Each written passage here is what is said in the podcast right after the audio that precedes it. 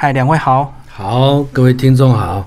大家好，罗嘎达瓜拉泰雅族，泰雅族的 台湾族平常打招呼或者是要离开的时候是玛丽玛丽，玛丽玛丽哦。好，那一开始是不是先帮我们介绍这本书的故事采集哦？非常的红哦，这个萨克努。对，萨克努啊，这个大家尤其是年轻一辈应该都非常喜欢他的作品。那本书哦，对对对，他以前是我们的霹雳小组。他是警察，嗯，哦，我们都说我们台湾，呃，有几个很特殊的警察，他就是之一，也，一边当警察一边写小说，然后他也是一个非常好的艺术家，因为他会刻。东西，然后也会盖房子，用木木屋的方式。以前在台北的时候就做很多，后来他觉得应该回回自己的故乡哦，所以他就离开台北当森林警察。啊，对对，巡山的那种。呃，跟巡山员配合的，嗯嗯，他自动回到台东，然后创立了猎人学校，带动了很多很多这个台东地区的排湾族的年轻孩子哦，呃，唱歌也好，表演也好，哈，呃，很受大家的注目了。啊，画的人是建维巴里啊，他也是台湾族有名的这些画家，呃，当中的一个了啊。大家可以看看他的画风。又回到那个我们比较。原始的那种感觉，原始的那种感觉，好像粉笔彩绘这样。嗯，对。那这个呃，李木易老师先跟我们讲讲你对这个排湾族的印象好吧？你知道我泰雅族是住在北部哈，台湾的北部。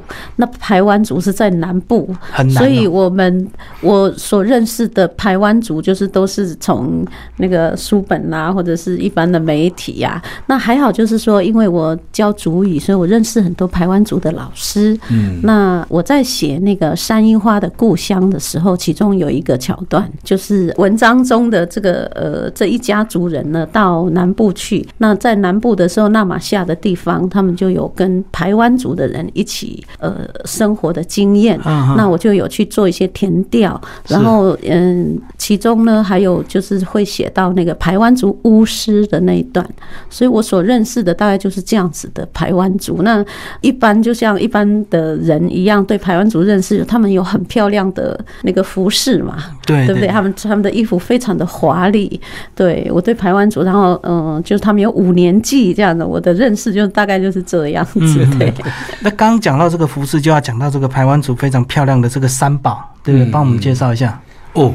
他们三宝那三宝啊，呃，那个琉璃、琉璃珠一定是嘛，还有那个桃壶、桃壶，还有那个刀嘛，刀，对对对对。这个是结婚的时候一定要去要去要准备要准备，而且这个要很严谨，呃，要多少的分量啊，这些都是很有趣的。那我们呃，我自己在当时在跟萨基努。讨论他要选择的这些神话故事、神话故事的时候，他自己也有蛮完整的想法。所以大家如果看他这个神话所选择的哦，有一个大的部分是跟这个头目有关哈。他那个头目本来是有好几种不同的跟头目有关的故事，他选择了三个呃来谈这个头目哈。这里面的细节，当然听众朋友可以去看看。不过很重要的一个部分，大家都以为好像头目就是很了不起、很大。然后可以欲取欲求，对，每天就收好处都是他的。我们对那个头目的感觉，这个或者皇帝的理解都是这样。如果大家有这样的想法，实际上是错误的哈。我们排湾族的头目虽然他有贵族的这种组织啊，头目是最大的头目。呃，虽然是这样，但是呢，我们在他这里所选择的故事里边呢，可以看到萨基努是。刻意的要让我们知道，这些头目哦，事实上是有很多很多责任的。他对部落里面老的人、没有孩子去照顾的人，或者是他是一个孤儿，或者是他长得跟人家不一样，呃，是一个可能是残障或者是什么哈。你可以看到他这个里边要养育这些人，让他们能够活下去的，最终要就是要靠头目。嗯嗯，都是丢给头目照顾，对对。所以他那个故事里面提到说，头目最重要的是，我给你种子，给你种子就是给你去耕作，可以去呃去生活的东西。可是土地是我来掌管，嗯嗯呃，土地是我负责的，呃这做那些作物是你做，就是一个分工的事情。所以你没有饭吃，没有东西，没有人照顾你，你不要担忧，我来照顾你。这个是一个非常非常了不起的想法。也就是说，他是负责分配的人，嗯嗯，而且是照顾弱。现在我们有我们说福利制度，我们对很多弱势的人要要照顾什么，都是现好像是现代概念了哦。可是显然在我们这里的故事里面，呃，萨基努所选择的就是颠倒这种想法。其实很多原住民早期的社会里边就非常平权的，虽然他看起来有贵族制度，但是这个贵族制度是。彼此都有责任跟义务，对，就是你要享受一定的权利，你就要有一定的义务要付出了，而且非常清楚的在他选择的这个故事里边，让我们看到哈，这个很有意思哈。所以听众朋友有机会要找这本书来看。那另外，其实我们讲到排湾族呢，当然就是对百步蛇的印象，就是应用在很多他们的服饰上。孙教授是不是帮我们讲一下百步蛇在排湾族的一些意义，好不好？呃，跟卢凯族很相近啊，因为他们本来就是他们的祖灵起源神话的共通点啊，所以无论在艺术各方面呢，神话传说里边。都会有像萨基努这个呃所收集的这些，在这一本里边哦，他也把那个槟榔、桃胡与百步蛇都拉进来，来谈这个故事了哈。呃，显示那个百步蛇在他们的文化象征里边哦，跟卢凯族一样，都非常非常的这个紧密哈。那。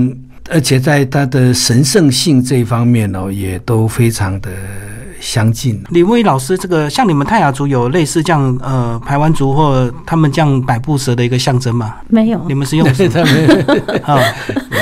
好，他们就是石头 蹦出来的。我们我们对百步蛇就是没有这样子的，对，有所以真的是南北有差距，哇，差蛮多。就是把它当做一般的物种就对。对，一般的物种，我们也没有特别尊敬百步蛇。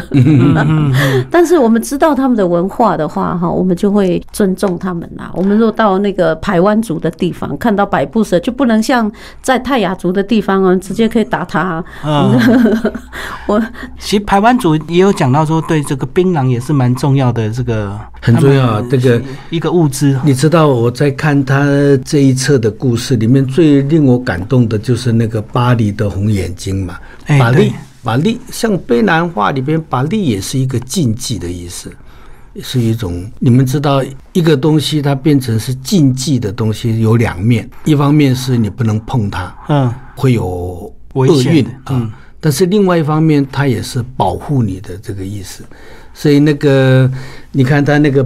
巴黎的巴黎的那个故事里面，这个巴黎这个人，他因为有红眼睛，所以他看到什么那个东西就会死掉。嗯，呃，植物也是，动物也是，所以他很寂寞嘛，自己因为大家会怕他，都怕他哦。然后后来。族里面还是有一个小孩子，跟他的一个瞎了眼睛的祖母最同情他，然后被他后来想出了一个方法，哎，让他弄那个竹子的那个薄膜挡住眼睛，这样他就可以出来跟小朋友玩。嗯嗯，你看大家都怕他，后来知道怎么处理了以后，大家亲近他哦，他有敌人来了就把那个薄膜拿掉，敌人就怕他。敌人没有的时候，他就盖起来。嗯，呃，可是呢，后来故事里面说，他有一次东西被虫弄走了，对不对？掉了，掉了哈，他不知道，就又害死了一些小孩子啊！大家又开始怨他。你看，爱他，觉得他保护他们的感情跟。一旦出了这些事情以后，大家又把它当做是一个罪恶的来源，然后让敌人后来有有用各种方式把他给害了，对不对？对，害了以后，把他的头也砍了，他后来这个长出来槟榔树，一棵槟榔树，所以那个巴利后来他的身体变成槟榔树，然后他那槟榔树长起来。那个你知道槟榔树，如果你不摘它的话，它由绿，然后后来长老了以后，它就变红。哦，哎，他就说那个是巴利的眼睛，所以提到说排湾族，其实我们卑南族也一样，我们家的四周都种槟榔。呃，然后排湾族的讲法就是说，槟榔在那边，后来那个都变红了以后，它就像巴利在一样，它的红眼睛，所以敌人就不敢来，不敢来。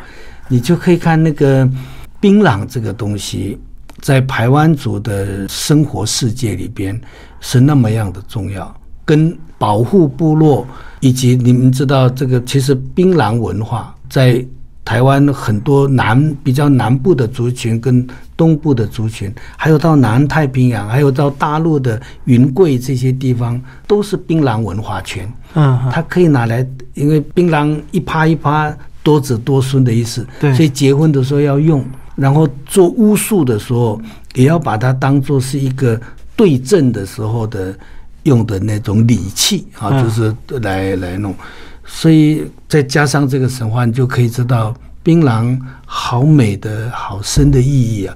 可是，在台湾就把它变成是吃了以后口腔癌啊，大家都乱乱弄啊。现在都用农药的方式来弄那些老叶，而且又讲这个槟榔树它浅根呐，它这个水土保持这样。对啊，大家都这。可是以前槟榔树主要都是在平原地带啊，嗯，它不是。后来是商人才越对对对，为了土地，对对对对对，种到山上去。所以本来是一个非常有文化意涵的一个东西，就。被我们弄成这么俗气啊！那李卫老师，你们这个泰雅族跟槟榔的关系有特别的关系 所以我说哈，这个台湾真的很棒，你知道吗？我刚刚听老师在孙老师在讲，我就觉得哇，好像在听外国的故事这样子。因为为什么我们在北部哈，原本就是没有这个槟榔文化，我们泰雅族没有槟榔，山上长对，是，对，是后来当然在台湾，老师刚刚讲的，什么族都乱跑，跑来跑去嘛，就互相影响。所以，我们山上也很多很多人也会吃槟榔，但是我们就没有这个槟榔文化。哦，就没有这个没有结婚，有时候还要送。没有，我们结婚也没有送槟榔。其实那个槟榔文化也也是台湾重要。你到乡下去啊，其实平埔族的影响。对，西拉雅他们祭阿里族也知道吃槟榔。对对对，而且那个以前结婚一定要用槟榔啊，要不要要绑个红带子哈，这表示你要多子多孙呐。呃，是，那当然呢，呃，话还是要说回来，然后我们。还是请大家一方面尊重这个文化，二方面真的也是要注意到在吃槟榔的时候应该有的卫生跟这个，这还是要提醒，免得大家以为这个。其实什么东西就不要过量了，对对对，就是适量都不会造成身体危害。而且处理的方式也很重要。以前我们的老一辈的人都是自己自己种的，大家也不会有农药，用的老叶跟那个。槟榔那个梗子哦，包的方式，那个灰，我们也不再用红白灰的去去磨自己，这些都是很自然的东西。可是现在就不行了。刚在一开始，这个我们的这个呃孙教授也有提到这个萨克努哦。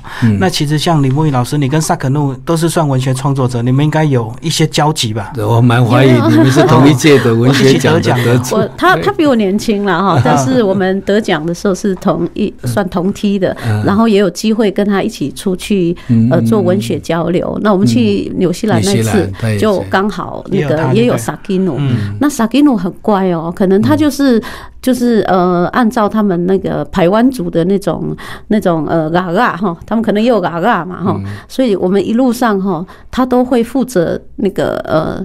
不能讲伺候，帮我们服务哈，老师对不对？要跑腿要干嘛都是他。那其实他在在文学界也是也是响当当人物，但是在跟我们在一起的时候，他还是还是把自己当成是晚辈这样。对，他他称呼我都叫父辈的这种称呼。那他也是我们原住民里面很敢。他到处就穿着自己的排湾族衣服，对对对，嗯，他坐火车坐什么都穿起来，他觉得这个是族人的荣耀，他是非常敢于这样做的。因为有些人如果比较没有自信，就不敢穿出去，只有在庆典的时候，或者是回到自己的部落才敢穿。他是从很年轻就非常敢穿，就所以就穿着到处跑，就他就把排湾族穿在身上啊，嗯，所以这样很特别，这个要有一定的勇气，非常有有，他非常有自信，而且是一个非常会说故事的人。你去听他讲话，那个阴阳顿挫又又慢慢的，然后那个语言的那种韵律感哦，非常非常。有意思，所以他也是我们这个呃排湾族蛮重要的代表，说故事的人。嗯，对对对对对。那最后讲一下这个排湾族的现况好不好？以及他们这个呃他们的发展是不是也是跟这个呃卢凯族，因为在南部的这个山地，所以也是有面临一些呃环境的一个困境。这样，他们相对的，因为他们人很多，排湾族第二大族，第二大族，嗯，所以他们的文化的保存也相当的相当的好，因为他们有贵族的这些。制度哦，所以最近这几十年来，台湾这种文化复振的过程里面，他们算是相当成功的。从服装，你到三地门去，那种。传统的也有，然后经过文创改良，到处都有人在穿，那各种背带啊，是什么啊？族人也都很喜欢，很喜欢唱。你看最近这几年有很多那种合唱的团队，都是小朋友哈，嗯嗯，呃，很多都是排湾族，布农族也有，但泰雅族也很多。马斯卡就是排湾族，对对，但是他们那个母语附赠的情况也比很多的族群好。因为他们也勇于讲，然后衣服还有这个关心的人也多，所以他们算是很强的族群。嗯，是可能第一个也是人多在，就是贵族制度，所以造成他们很多文化有保留下来。对，保留的不错，所以他们相对来说有更多的可能性。现在其实有很多的。啊，艺术家歌唱的也大部分是胡德夫，有一半爸爸是我们卑南族，我的部落的，但是呃妈妈是排湾族，所以他们都有那种天分。排湾族又会说笑话，呃也喜欢谈恋爱啊，很浪漫的族群。是是，因为居住环境的关系嘛。对 对对。